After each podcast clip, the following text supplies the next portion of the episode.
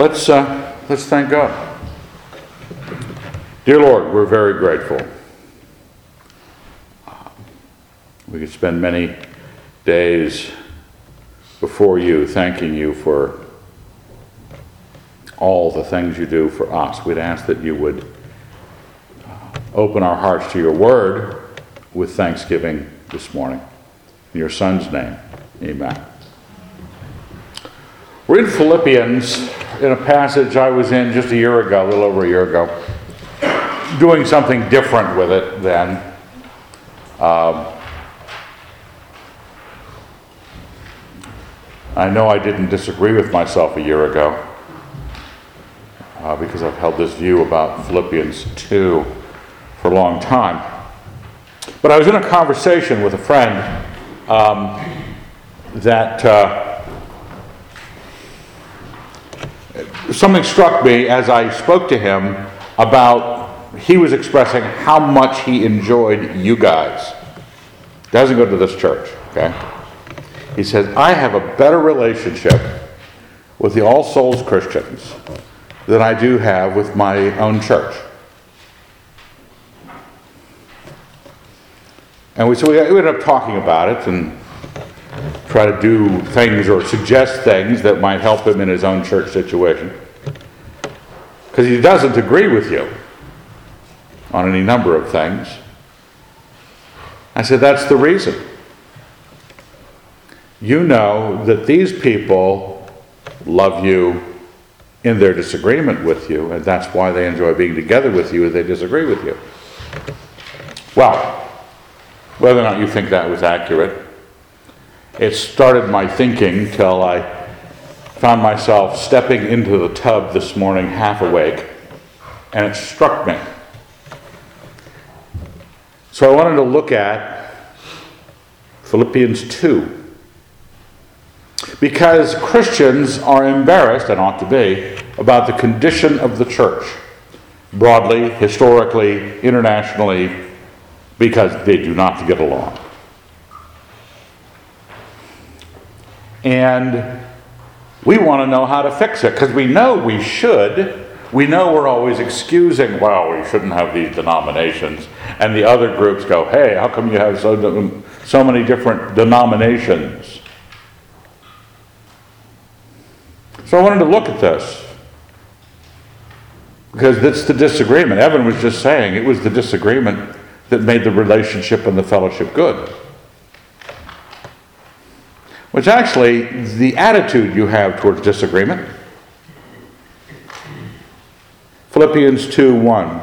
So if there is any encouragement in Christ, any incentive of love, any participation in the Spirit, any affection and sympathy, complete my joy by being of the same mind, having the same love, being in full accord and, one, and of one mind.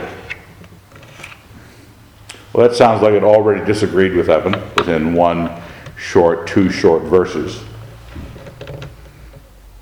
But I, as I went through it, I noticed some things. He, Paul's going, if you have anything of this affection, any kind of love, any kind of participation in the Spirit, any affection, any kind of desire to have the unity of Christ you need to have, complete my joy by being of the same mind, having the same love. I think when he says having the same love, he's pointing back to what he just covered in verse 1.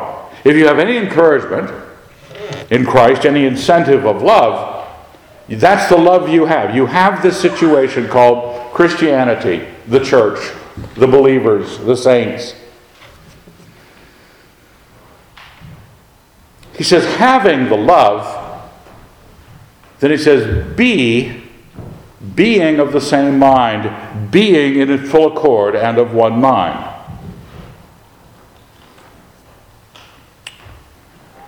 And that just seems like writing you a, basically the blank check of would you like to have 2,000 years of church uh, calamity? It's this insistence of being of one mind. Because what happens? You know you're going to have to agree with me, right? This is all souls Christian. Everyone here agrees with Evan. You better, or you're out. And those other churches that don't agree with Evan, I'm shocked, shocked, I tell you. We're going to have to start a war. We're going to start a, a, a, a war. Well, we're not a war yet. It's not big enough for a war. We would lose the war. Um, we're going to have to start slicking up our presentation of All Souls Christian doctrine. You're saying to yourself, I didn't know there was All Souls Christian doctrine. You're right. But we know the problem seems to be that verse when we are being told, Complete my joy, says the apostles, by being of one mind, in full accord, and one mind, period. If we've got any love, and that's where the tension happens, right? Any love at all. Yeah, we're all Christians. Yeah, they're Baptists. Yes, they're Methodists. Yes, they're this, that, and the other thing. But we know we've got that, but can't put you in the same room together. You know it's gotten ugly, and no one expects the Spanish Inquisition because it's it's implausible that we would we would actually torture people, right?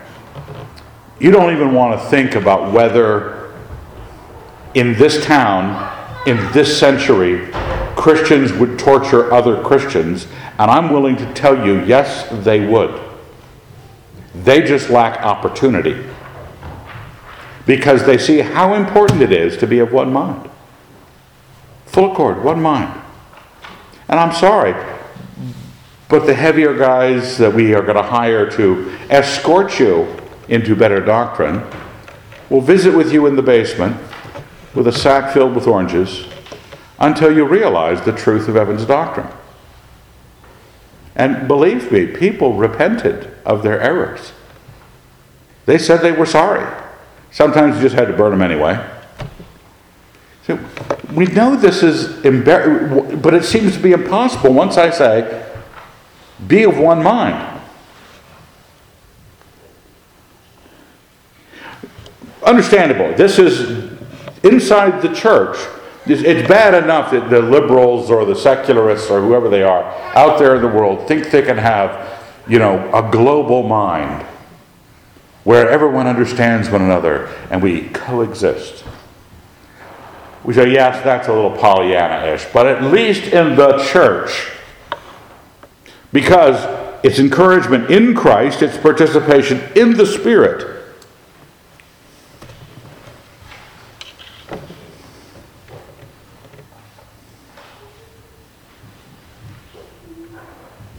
So, we just got told that all the things that embarrassed us are just being caused by this verse. Um, and, and we set out on it by assuming that we should form our groups by agreement on the things that we're trying to reach agreement on. Because you got to begin someplace, and so you find a Bible study group, you start a Bible study group, and you, you move it into. Um, um, a larger Bible study group, and then a small church, a home church perhaps. But everybody, first off, is agreeable in that situation. They hold the same eschatology, they say soteriology, they say hold the same theology, they hold the same, you know, whatever. Book of church order. And you want to get bigger and bigger and bigger so you can finally start making those demands on other people.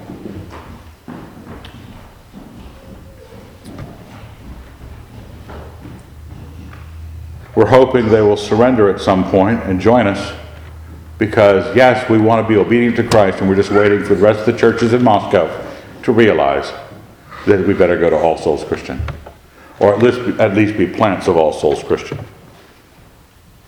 Um, we do this in part, I just want to cast some suspicion on our motivations. Um, you really like being you. I, I don't know if you knew that. Um, I mean, you might have some insecurities about yourself, but you really like being you, and you'd like to have the way you would like things done done, not just by your own limbs. Have you ever? I, I went on a diet once where I ate only 1,500 calories a day. I got the shakes. It was so bad, my, my body started eating itself. And I was doing graphics. This is back in the Stone Age where you actually had to draw the stuff. And, uh, and I couldn't make my Rapidographs pen go that direction. If I wanted to go that direction, it wouldn't go. It would go, uh, because my body was just eating itself. We know that anybody who has struggled, you know, just praying for Allie on the MS, because there are pains in their extremities about uh, mobility. Some of you have had those sorts of well, getting my dad around the house. It's it's the basic advancement of your will into your movements. You want to command what you naturally have control over without pain. You want to do it at peace. You want to be able to move down the stairs to the basement and put the laundry in and, and get it done. So, why is he talking about this? Well, it's the nature of yourself. You want to have the world around you obey you. That's simple. Do what you need it to do. And ideally, it would just be an extension of you with no other wills involved. But if there are other wills involved, like children, wives, what else? Children, wives, employees, citizens, we want them to agree with us because if I can't just decide what they're going to do, I need them to have the same kind of mind I have so they'll decide what I want them to do. We still kind of want ourselves in charge of everything. We like agreement because it suggests a good to your pride of life. Yes, I can't expect that whatever I would think um, they would do, but boy, I, I'm really working towards singleness of mind so that we all end up doing what I what Evan wants to have happen.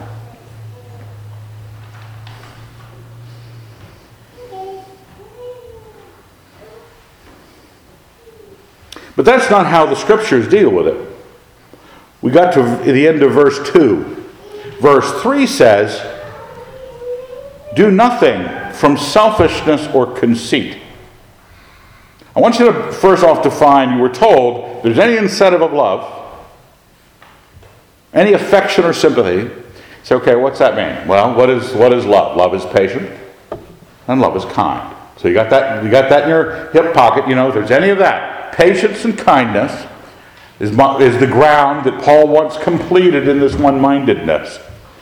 Then he says, Do nothing from selfishness or conceit, but in humility count others better than yourselves. It would seem to suggest, having just told you to have one mind among you, and he doesn't say, have an X view of eschatology, have this view of the nature of the gospel, or the mechanism of the gospel. He says, have, the, have one mind, full accord, one mind, don't be selfish, don't be conceited. But in humility, count others better than yourself. But you know, when I was on the uh, when I was told to become of one mind, my default position is my mind was the correct one. But what Christ wants you to do, what Paul wants you to do, is to count others as better than you. Right? In humility, count others better than yourself. Well, if this were about positions you held, theological positions you held, you're going to need to think you're right, and you're going to need to push that on people. You're going to need to have your view be better than other people's view. This humility that is being suggested, this mind, it seems like this is the mindset he wants you to have. Have one mind, full accord. What is the full accord of mindfulness that he wants? Not selfish, not conceited, but humbly counting others as better than you that each of you look not only to his own interests, but also to the interests of others. Well, when we're on that freight train of my opinion is better than yours and you need to be convinced by me, that doesn't seem to suggest that I can be vested in your interests and mine at the same time. because I'm trying to answer the scripture and get you to agree with me. So we have the same interests. The church is filled with disparate interests.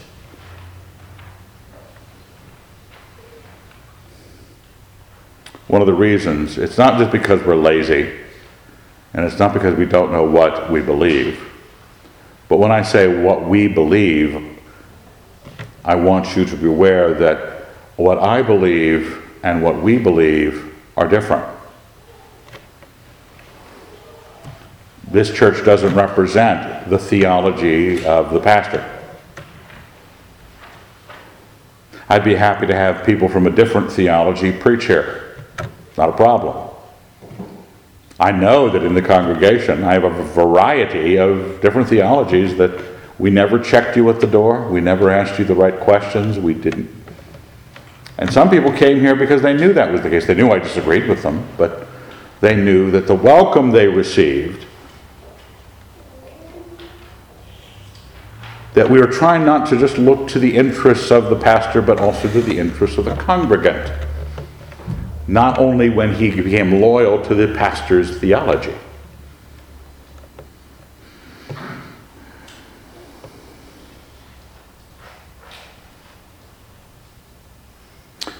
For some reason, it says David and Goliath right in the middle of those notes. I know why.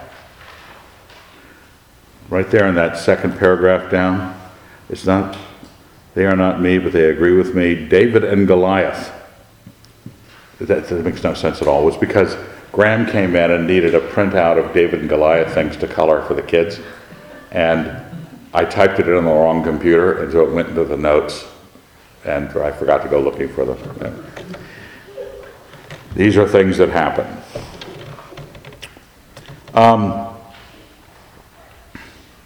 so I want you to be thinking that when Paul suggests do nothing from selfishness or conceit, it almost immediately takes the person who is going to say, you know, we need to become one mind in Christ, be in full accord. I know, let's all take my view. It's going to be selfish, it's going to be conceited, it's not going to be looking to somebody else's interests and also to your own.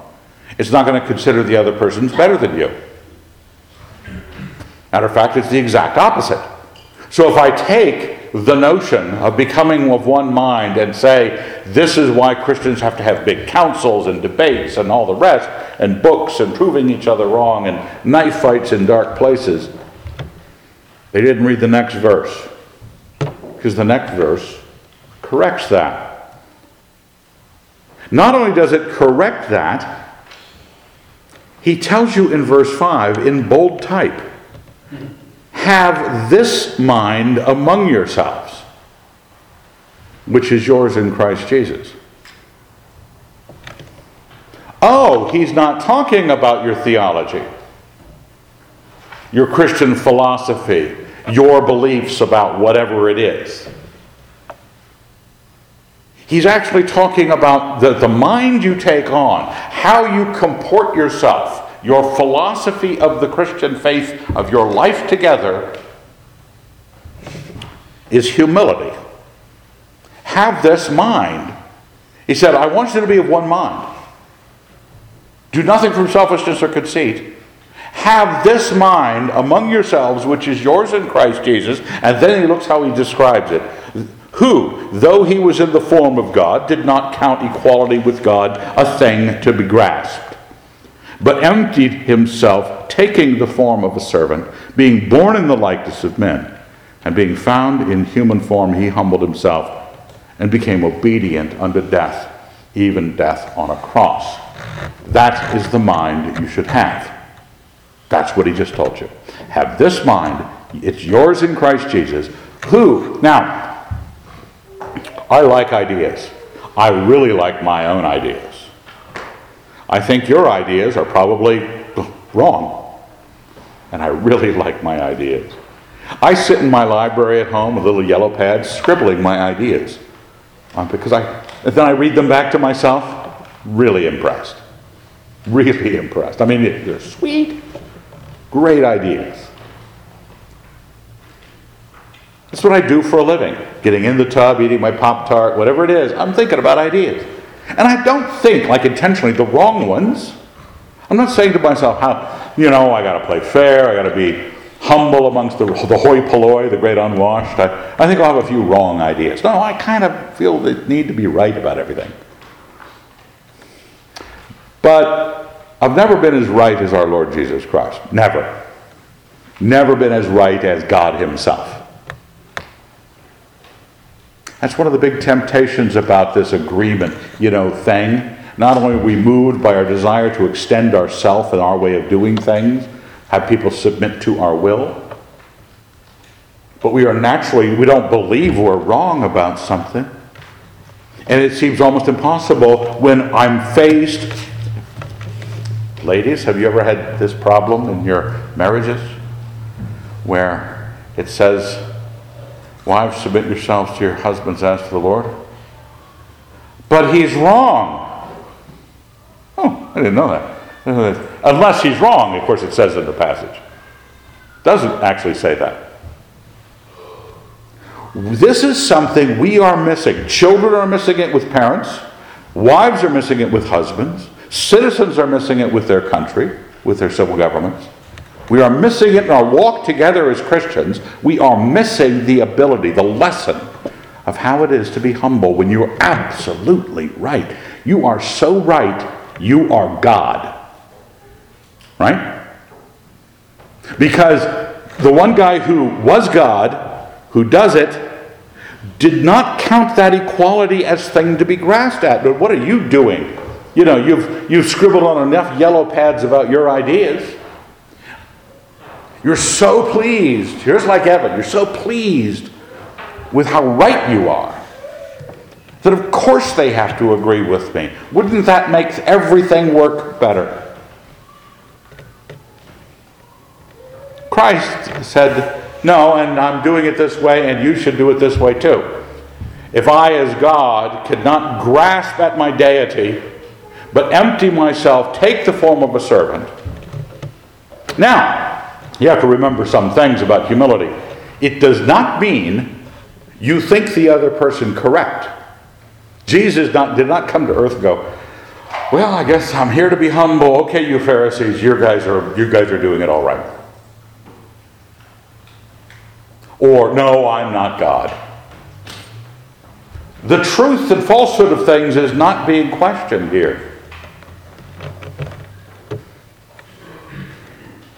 It's the grasping at the insistence that even if you were right completely, truly in an objective, cosmological, transcendent way, you were right. Just like Jesus. You don't grasp at it, you don't insist on it. Truth insists on itself. I posted that online at one point. Truth doesn't have a debt to you, you have a debt to the truth. You have to believe it. But you don't have to believe Evan. No matter how much Evan wants you to. Really, come on, folks. Please. Believe me. We're supposed to believe Jesus Christ. We're supposed to say, if there's anything in you that's Christian at all, any kind of affection that would make you want to get along better with the rest of the saints, not just the ones at All Souls, but the ones in the other churches in town. If you don't have love and you don't have humility, Katie bar the door.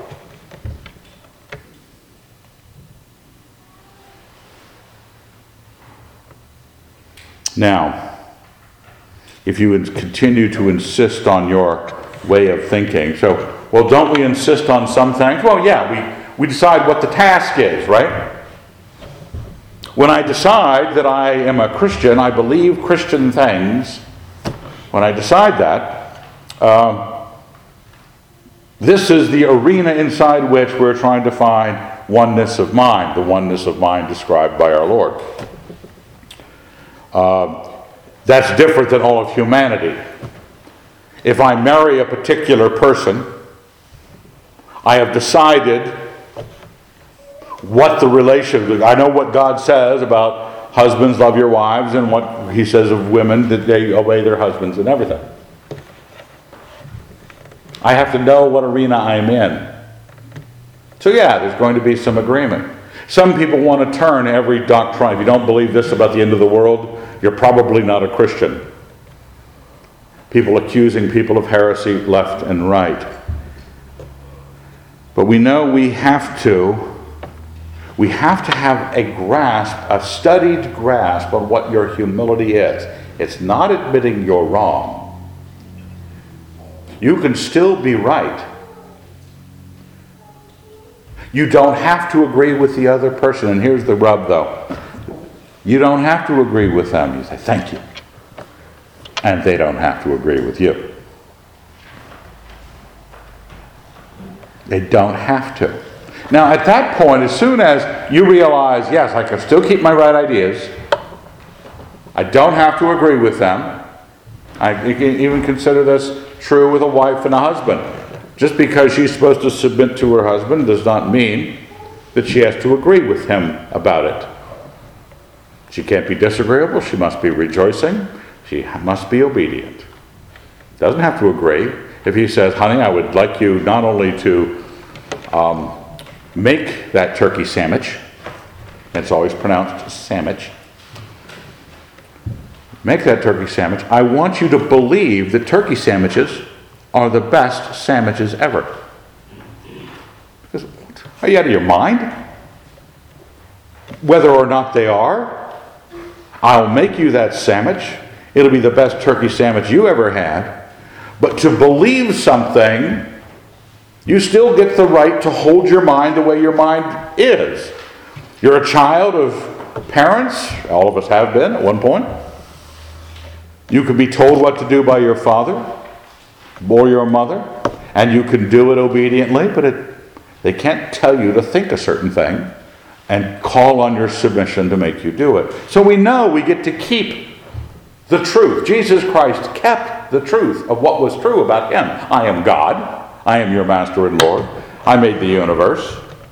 No, you're not right. This is why you were wrong. But when we get to, and they don't have to agree with you, because even with Christ, you'd think they have to agree with him. He actually is right. But he didn't have that mindset. He came as a servant gave up everything, did not grasp at it.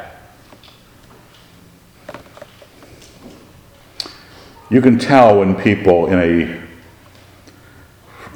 discussion about biblical things, not just with evidence of whether they don't have a good or bad argument, but they differ. And that quality of righteousness goes away. It doesn't increase the joy of the fellowship, it decreases the joy of the fellowship. because they think that something wrong, sinful. But disagree, ever thought that about someone disagreeing with you? That it was sinful for them to disagree with you? You wanted to label it as immoral? That's where we get tested. The person may be immoral, the person may be wrong. You may be right. Do you grasp at being right? Because selfishness and conceit Not counting them as better than you, not looking to their interests also to your own, you're only looking to your own. You are not Christ like in your mind, and most theological persuasions are not, because they are not as right as Jesus Christ and they won't let it go. He did not count absolute rightness, absolute power, absolute greatness as a something to be grasped. He emptied. You got to have a meaning for the word. What does grasping mean? What does emptying mean? He took the form of a servant, humbled himself, and became obedient unto death, even death on a cross. He was willing to take it in an embarrassing fashion. He knew what he was about. He was dying for your sins, but didn't make it any less embarrassing. Now, I thought as I was going through this passage, I thought of Romans 14, which is the next passage here.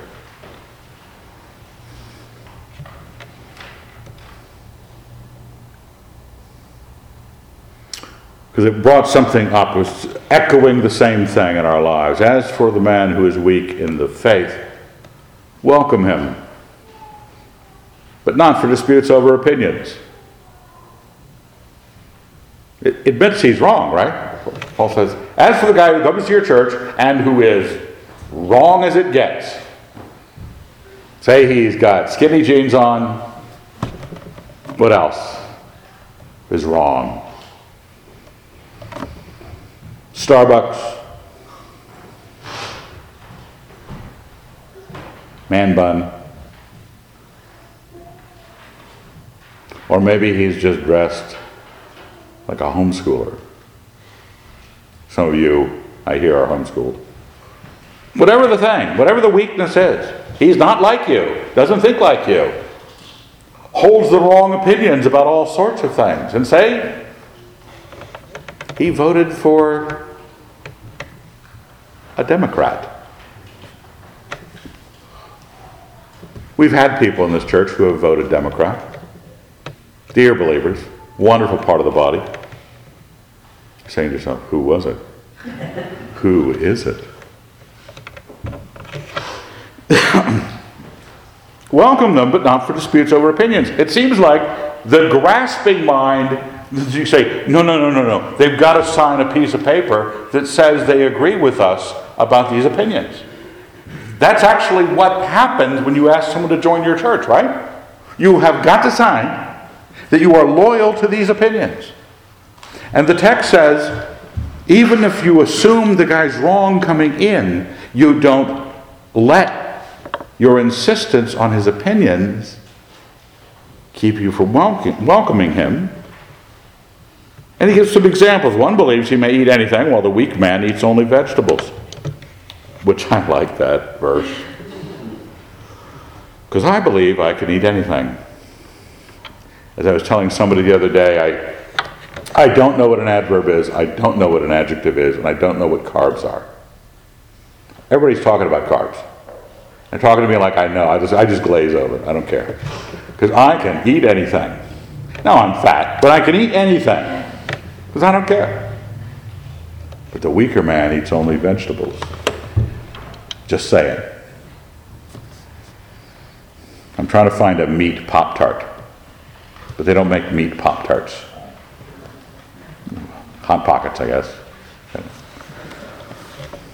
Let him not eat, let him, uh, let not him who eats despise him who abstains. Let not him who abstains pass judgment on him who eats, for God has welcomed him. Now, it's telling us that the humility has, it can work unilaterally, but it doesn't work best until it is mutual. Okay? Because what happens when you're humble? Say you walk, you're the one walking into a church, haven't been there before, looking around, you know you differ with them because you saw the sign out front. They welcome you, make you feel at home, and you don't bring up any of the distinctives that you would know you disagree with them on, and you just keep your mouth shut and you welcome the brother from your vantage point by not creating a problem keeping quiet. But it can work. You can actually have a discussion if both of you are humble. Which doesn't mean that you don't have the views. It doesn't mean that you have to agree with the other person. That's not humility. That's subservience. It's servileness. It's not humility. Humility can still be right. We know that the church is enjoined to have the kind of humility that holds its own opinions but does not grasp at its own pride of life that you must be convinced by my view. If I don't want to be, if I, if I don't feel, and you've heard me say this before, we're not here to convince one another, we're here to be understood by one another. Because you're allowed to keep the view, you're allowed to talk about it, you're allowed to be humble with each other, which means you're not demanding that they agree with you, but you want them to understand you. And if you're right, them humbly understanding you, they might be convinced. God bless them. Nothing wrong with being convinced. It's good for us to agree with the truth, but we're not feeling that that is our task in life. Verse 4 of Romans 14 Who are you to pass judgment on the servant of another? It just doesn't seem that Jesus really likes what we've been doing for 2,000 years. Where that's, is what, that's what we do pass judgment on the servant of another. Like, like they were our church's claim. Like our church and its doctrine, if it had doctrine, its claims other people were supposed to believe, whether it's the Roman Catholic Church, whether it's the Southern Baptist Church, whatever it is. Who are you to pass judgment on the servant of another? It is before his own master that he stands or falls. And he will be upheld, for the master is able to make him stand. That threw an aspect into this that says, not only do I not grasp at the correct position I hold, not only do I interested in what they are about, not only what I'm interested about in about, but the way this works out, it works out by blessing and, and beatifying the person. That God is able to make you stand. Say I'm looking out at the congregation and there's a, one or two of you that hold certain notions. You are the Lord's servant, you're not my servant. You're the Lord's servant, you're not all souls' servants. And your Lord is able, right, to have you stand. Now, it's also true that if you're really wrong, you are also able to fall, stand or fall. But your master is able to make you stand. And the question is however right or wrong you are, are you able to stand by the grace of God in the righteousness you are supposed to have? That's the, the basically the, the end result is since I cannot be sure till I die what was the right position. And I watched the, the guy who was the most sure of his position and was right still giving up his position. I know this, this life is going to be filled with us disagreeing. The question is, how do I do it? How do I, how do I have one mind about disagreeing? It almost sounds like a, what's it called? A, an oxymoron. Being of one mind about disagreeing. We need to hold the right things above it. That somehow there is a way that I don't rest in my pride of life about what I think. Somehow I realize that the good that God is trying to bring about by ideas are rooted in Him and His grace to the person. I am looking at whether or not they stand. For you, whatever view you hold, you need to hold yourself to this that you love, that you are not selfish or conceited, so you've humbled yourself, you do not insist on your ideas, and you know that you're standing your faithfulness to what Christianity is about, the tranquility of your soul, your rightness with God, your holiness, whatever you want to describe it as, whatever word it is, that you have succeeded, that people understand you and they think your life is marvelous. If they understand you and think your life is marvelous, you're halfway there about convincing them about anything, but again, you're there because you don't insist on convincing them. He gives a few examples. One man esteeming one day better than another. He's gotten to vegetables, meat, Sabbath observance. But he says in verse 8 If we live, we live to the Lord. If we die, we die to the Lord. So then, whether we live or whether we die, we are the Lord's. For to this end Christ died and lived again that he might be Lord of both the dead and of the living. Why do you pass judgment on your brother? Or why do you despise your brother? For we shall all stand before the judgment seat of God. That's where the judgment exists. You are not God. Your anger, your judgments, your party spirit are all about you insisting that you are the judge. The judge is at the last day.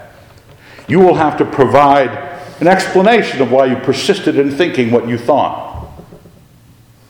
And why you persisted in thinking what you thought, while your life crumbled around you and your you know, poor excuse for a Christian witness, you're going to have to give that explanation. I'm going to have to give that explanation. We all have to stand before the judgment seat of God. For it is written, As I live, says the Lord, every knee shall bow to me, and every tongue shall give praise to God. So each of us shall have to give an account of himself to God. You will have to explain this. And not and it's not like, oh, I explained how bad it was for me, and all my friends pitied me and cried with me and and and pretended to agree with me because that's they knew how to make me feel better. You are going to have to explain why you drove it into a wall the way you did. And if you drove it into a wall, why you didn't confess, crying out to God for His forgiveness for driving it into a wall. You're going to have to give an explanation. And what you have lived like, you have lived like because of what you think and the way you think it. Do you love? Are you selfish and conceited? Do you think people should agree with you? Or they must agree with you? How do you function in the church? I know people who can't ever find the perfect church. You know some people like this. They're always, well, I don't know, he's. They sang some hymns. They sang a Bernard of Clairvaux hymn this morning. You know, I'm not a Roman Catholic, and nor do I intend to be. But there was that Bernard of Clairvaux hymn. Nice lyrics. I'm suspicious. Someone might never come back. It's this or it's that, or whatever it is that has to be in agreement with you. Are you the kind of person that is able to walk in? I, I have dear friends. Now, you know I'm not reformed, right? It's rumored that I'm not reformed. Um, some of my best friends that come over to my house all the time are. And we argue about it constantly. And it's wonderful for them, for me, they're great friends. And one of them is a guy who says, I, I have better fellowship with people from your church than I do with people I agree with. In some ways, disagreement, the righteousness of disagreement, discovers your holiness. Not saying disagree just on principle, but how you handle disagreement discovers whether or not you're holy. If you cannot shut up, if you cannot join in a mutual humility session where you can talk over the things of God and insist that your idea is true, but still be rejoicing when you hear what their idea is. Knowing that each of you will have to give an account, your standing, what your life turned out like, all of this matters. This is what completes Paul's joy. being of this, this kind of mind.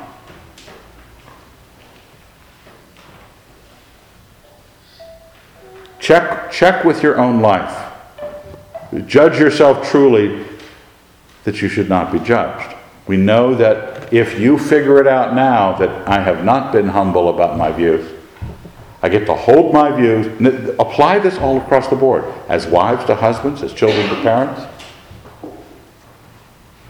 you to your bosses, whatever it is. You got all sorts of opportunities where we're being called to not become bastards when we become right. And the history of the church, seems like that's all they've been about is becoming bastards when they became right. Jesus Christ became more gracious, more loving, not selfish, not conceited. I mean, how is it not conceited for a guy to go, you know, I'm God, eternal, made everything. How is that not conceited? Because it's true. Jesus Christ could know it was true. No conceit, no arrogance, because he loved. There was an incentive of affection and sympathy. There was an effect, a, a, a substance to his love, the, the spirit that was in him. He wanted this to be. But if you want you to be more than you want this to be, you're going to be problems in the church. We can get together with people who are leftists,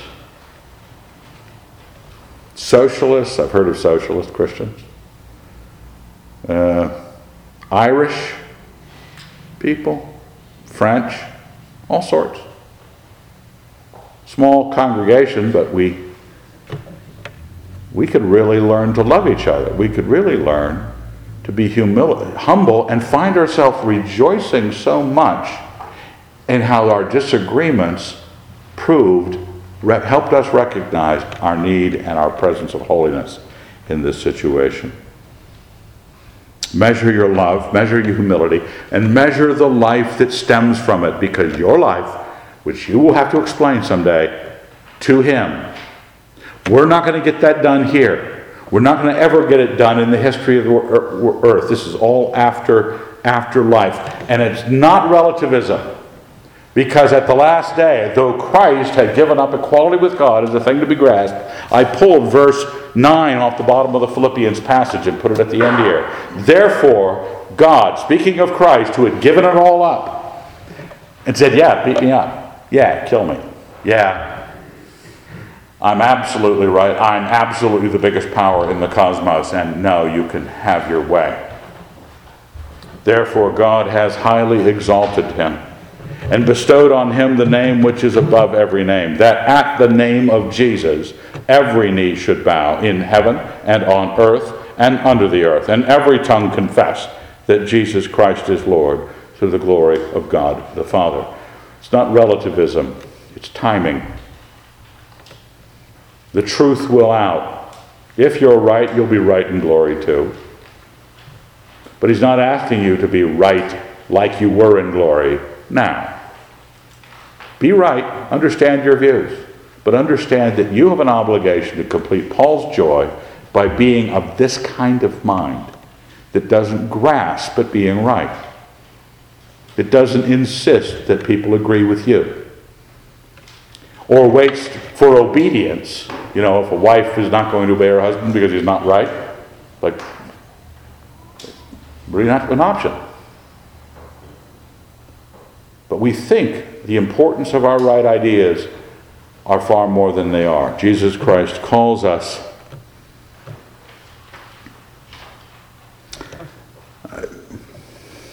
Jesus Christ calls us to this. And I wanted to point out, just as a final thing, Humility is not inferiority. Okay? It's not equality. We're not going, oh, I'm not greater than you. Christ says, I am your master and Lord, and if I washed your feet, how much you should do the same. I am your master and Lord. He is God. He is right. You're not subservient. You're not inferior. Humility is not those things, it is a path. It's the way you treat your pride of life. And if you don't recognize what pride of life is, which is you wanting to extend your will because your will is the only thing that's going to provide you with peace, you've got a problem. It's what everybody thinks. But humility is able to say, no, the path is, I am not, this is not the source of my peace. Jesus Christ is. So let's thank God.